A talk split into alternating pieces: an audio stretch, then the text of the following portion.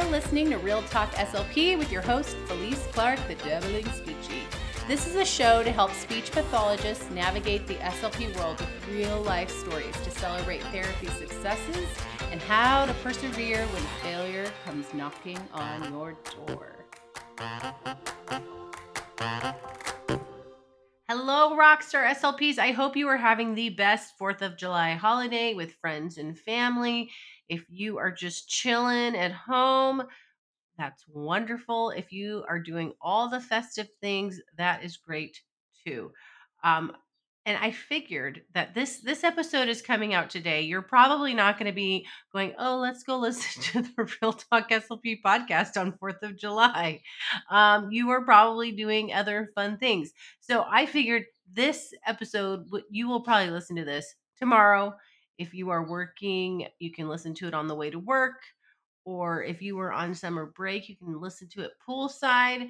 But I wanted to hop on and share some lesson plan ideas for a 4th of July theme.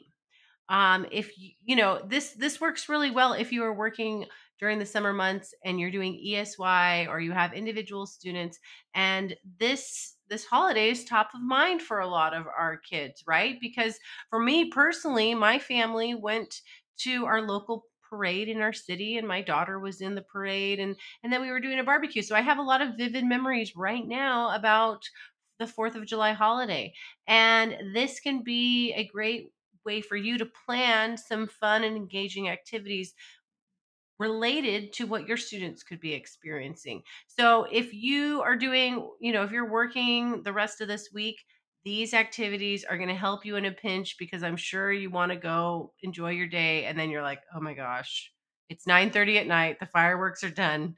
And you're going, "What am I going to do for work tomorrow?" Um, and so this episode will help you with that. And you can even, you know, I say you could even talk, you could use this theme even the following week um, if you wanted to, because there's a lot of cool ideas. Or you can bookmark this and save it for next year when you are working with students. Before we jump in to all the 4th of July ideas, I wanted to let you know about a free theme therapy SLP quiz that I created for you to help you get information about using a theme based approach. So, if you are new to themes or you're trying to get more organized with your theme therapy units and how to keep those together or maybe you just need some fresh new ideas for planning by themes and ways to just up your theme therapy game uh, you're going to want to take this quiz. Once you take the quiz you find out which theme therapy sl did i even say that right? You'll find out which theme therapy slp you are and then you're going to get an email with links to different podcast episodes blog posts and resources to help you with your theme therapy planning. So you can get specific information that is is geared towards what you were looking for. So I will link the quiz in the show notes and you can take it. It's free and pass it along to your friends and tell them, "Hey, take this quiz." All right. So let's talk about some 4th of July activities you can do with your caseload. Now, anytime that I'm planning a themed uh, therapy unit, I always look for books. I think books are always something that I look to because there's such vibrant pictures. It's filled with language. You can even you can adapt it for speech sounds. Um, there's so many ways to use a book, and it's really a great tool to not only target vocabulary and language, but you can also build background knowledge, which a lot of times I think in therapy, when we use a skill-based approach, we don't we we aren't teaching background knowledge. And background knowledge is so important for being able to learn new vocabulary and accessing, you know, being able to personally relate to the content that they're reading or talking about. So I really like books because they're versatile. They help with building background knowledge, um, and they have pictures. So it's it's low prep for you because you can just use the prep the pictures to help with showing vocabulary words, using shared book reading strategies, having visual supports for story retell, and so many other things. So a couple of books that might work well the Night Before the 4th of July by Natasha Wing or Hats Off for the 4th of July by Harriet Ziefert. I will also link some blog posts that I have found on Pinterest that have 4th of July books, and you can check those out. Now, to ex- what's great about this holiday is that there are a lot of different YouTube videos that you can use with your students. And I have found that using YouTube videos with especially with my 4th through 8th graders, it can be very um engaging for them. It's they they understand that medium and you can use these videos and upload them into Edpuzzle or and then add stimulus items for WH questions, vocabulary, grammar, etc where it will automatically pause the video and bring up the stimulus item. And so you may even be able to search on Ed Edpuzzle for some fireworks or the history of 4th of July and there may be ready to go activities where you don't even have to make something. But if you did have to make it, um, it's not too hard and it's something that you can then use year after year. So I will link some of the 4th of July videos that I found. I found a few about, you know, 4th of July facts for kids um, by Hey, Guess What? I also found some really cool videos that I think kids would like in learning how fireworks are made and how they work. So those are really cool. Um, you can also even show a clip of real life fireworks in the event that they didn't go to a fireworks show to demonstrate tier two vocabulary such as gleaming, fascinating. You know, you can talk about the crowd because if you can find a crowd watching the fireworks, they're shimmering, dazzling, flashing. You know, there's a burst of color or a blast blasting sound. So you can break down some or talk about some of those tier two vocabulary words and then show them an actual clip so that they can attach meaning to that and see that in a visual way. Um, so those are some, and then there's another. I don't know if you guys have heard about Simon's cat. Uh, I have a blog post about Simon's cat and how you can use those those wordless short videos in therapy.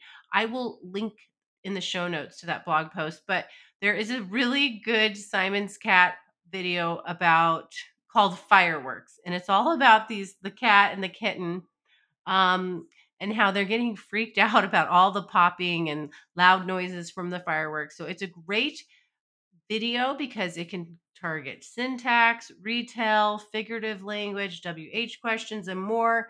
And I have a speech therapy cheat sheet for that video in my summer themed Simon's Cat cheat sheet. So I will link to that resource in the in the show notes if you're like, "Oh my gosh, I I would love a a three-page cheat sheet that has all the targets planned out for WH questions and inferencing and tier 2 vocabulary, parts of speech, speech sounds, story retell. It's got all that stuff on there so that you could just pull up the video and easily adapt the video for the students' goals that you are working on. So that is another great video, YouTube video as well.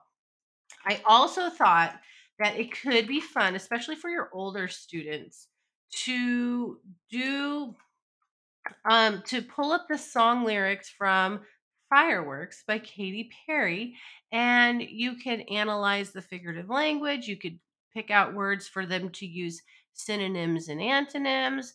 Um, I would love how I would love to know how you guys would use song lyrics in your sessions to cover different goals. But I think that would be really cool. You could just print out the song lyrics from Katy Perry, the fireworks, and then discuss a lot of different goals. You could have kids look for a sound hunt for their speech words. And I don't, you know, I'm curious what else you would do. I was thinking a lot of vocabulary goals would work well because you could do synonyms and antonyms, you could do definitions, um, you could talk about the figurative language, and then you could do a speech sound hunt, like look for your speech sounds in the lyrics. But if you have some other ideas, I would love to hear them. Let me know. You can always DM me at thedabblingspeechie.com, and that would be awesome. So moving on, we got here's what you can do to make things if you're working ESY especially, you can make things really fun by reading one of those 4th of July books and then pairing it with a craft. Or if you're if you have a lot of kids with speech sound goals, doing a craft while they practice their sound um, can be a great way to work on their goals. or if they're working on really a lot of functional communication, doing an easy craft is always fun. So I have some print and paint or print and glue tissue paper crafts in my summer themed push in lesson plan guides. I will link those in the show notes. But basically, you just print out a fireworks or you print out a watermelon, and then the kids either paint the picture with paint and a q-tip so that every time they say their speech sound they can put five q-tip dots or you get those different colored little tissue paper squares and they can glue it on there. So it's an easy prep craft because all you do is print it out. I would recommend printing it on cardstock and then you get to decorate it with simple craft items and then in the the lesson plan guides there are some core boards so that you can adapt it if you have students who need those visual supports but i will also link to some other crafts that i thought were really cool um, there's one where you you cut out some different stars and you tape it on the paper and then use th- thumbprints or you could do dot markers and the kids dot marker all around the stars and then you take the stars off and it shows the stars with all the with all the dots. So that's a great way to get high trials for your speech sounds and then make a fun little festive fourth of july craft. I also saw a fun popsicle stick firework craft which would be really good for if you're doing a whole class lesson or if you're just trying to work on functional communication and keeping hands busy those are some things that you could do um, all right. So, other activity ideas. These are just going to be kind of random things that I thought of that would work. because um, I know we all see a variety of kids and you know, you want to switch it up a little bit for the different goals that we have. So here here we go. Here's the last dump of ideas and then we will be out. So you could do a brainstorm word association map on the whiteboard or on a piece of paper, but you can just talk about the 4th of July holiday. Maybe you're going to use one of those videos that I mentioned before to give them some background knowledge about the holiday or learn in learning why we celebrate it. But then after that, you can talk about how people ce- celebrate it and really work on different category groups and word associations of like the foods we eat um the activities we participate in like going to a parade watching fireworks having a barbecue you know going swimming um the clothes we wear when it happens you know think of little little part you know a lot of times what i'll do too is i'll go through like who what where when and why. You can also do a word association map that way like who do you, who do we celebrate fourth of july with? When does it happen? Where do we celebrate fourth of july? And so you can t- incorporate those wh questions so the kids can really understand what the wh questions mean. Um, and then i found this really cute blog post from simply speech it's all about funny jokes that are 4th of July related. And these are great because you can use them as an opener. You can use them to have students, you know, if it hopefully if it has what are their speech sounds, they can identify which word has their speech sound in it and they can practice saying the joke and you can even give that to them as homework like say this joke to five people and think about your r sound while you're doing it but you can also work on answering what questions um, it could be, like I said, an icebreaker, or you can also discuss, like, have the kids explain why it is funny. And while they're doing that, make sure they're working on their syntax and morphology or adding in a certain vocabulary word. But it's just, you know, or it's just a fun way to have a little laugh before you jump into therapy. All right. So if you've gone to a parade or you had a party and you just have a, a lot of 4th of July themed props from the day's festivities, bring those into work to work on spatial concepts in speech therapy. Um, you know, you can say, put the flag above your head. I'm trying to think what other props there are. There, there has to be lots of fun props. I saw a bunch at the parade, but just flat the flag's the only thing coming to me right now. Um, but maybe a magic star wand, whatever you have at, at your house, you can, you know, use those to work on spatial concepts and even use them as visual supports if you're counting syllables in words or different goals like that but use get bring your props don't throw them out use them for something in therapy you can use it to to describe with the students. A lot of kids have describing goals or WH question goals. All right. So, for all of you out there who work with the young crew that like to do play based speech therapy, pretend play, you can use your little people or your play sets and adapt them to, you know, act out a parade, a barbecue for 4th of July, or going to watch fireworks. So, this is, you know, you can use some of those props that you have from your parties to add into your pretend play um, you can grab some food for your barbecue and your little people or your stuffies and and do something that is related to a 4th of July celebration. And last but certainly not least, you know, look look for Quizizz on Baamboozle, or I guess Baamboozle is kind of like a game because there is quizzes too. It's Q U I Z I Z Z. Um, if you look on Quizizz or Baamboozle, you're gonna find ready to go activities where you kids are gonna have to answer questions, um, but it feels more like a game. So you could pull those up and target speech and language goals. So, and you can also look up some of my other places I go to is Newsela, readworks.org, and I will look to see if there's something on fireworks or 4th of July or Independence Day or presidents. You can also do like a name that president quiz. Um, yeah, I think there's a lot of stuff out there right now that, or a lot of these ideas I feel like would be really good for your third graders and up, where you can dive into some really good discussions about the 4th of July. And uh, yeah, so I hope that this is helpful for you with planning by themes when you are serving, you know, a preschool to fifth grade caseload or a K to eighth grade caseload. This is how you can approach it you can find a couple books that you want to use with certain grade levels and then with your older students you're like i'm going to my core material that i'm going to use is how it's made fireworks by science channel. I'm going to use that with as many of my older kids as i can. And then for certain sounds or certain certain groups i'm going to use a craft with them. And so this is how you can plan by themes um, by using a variety of different concepts and and and media.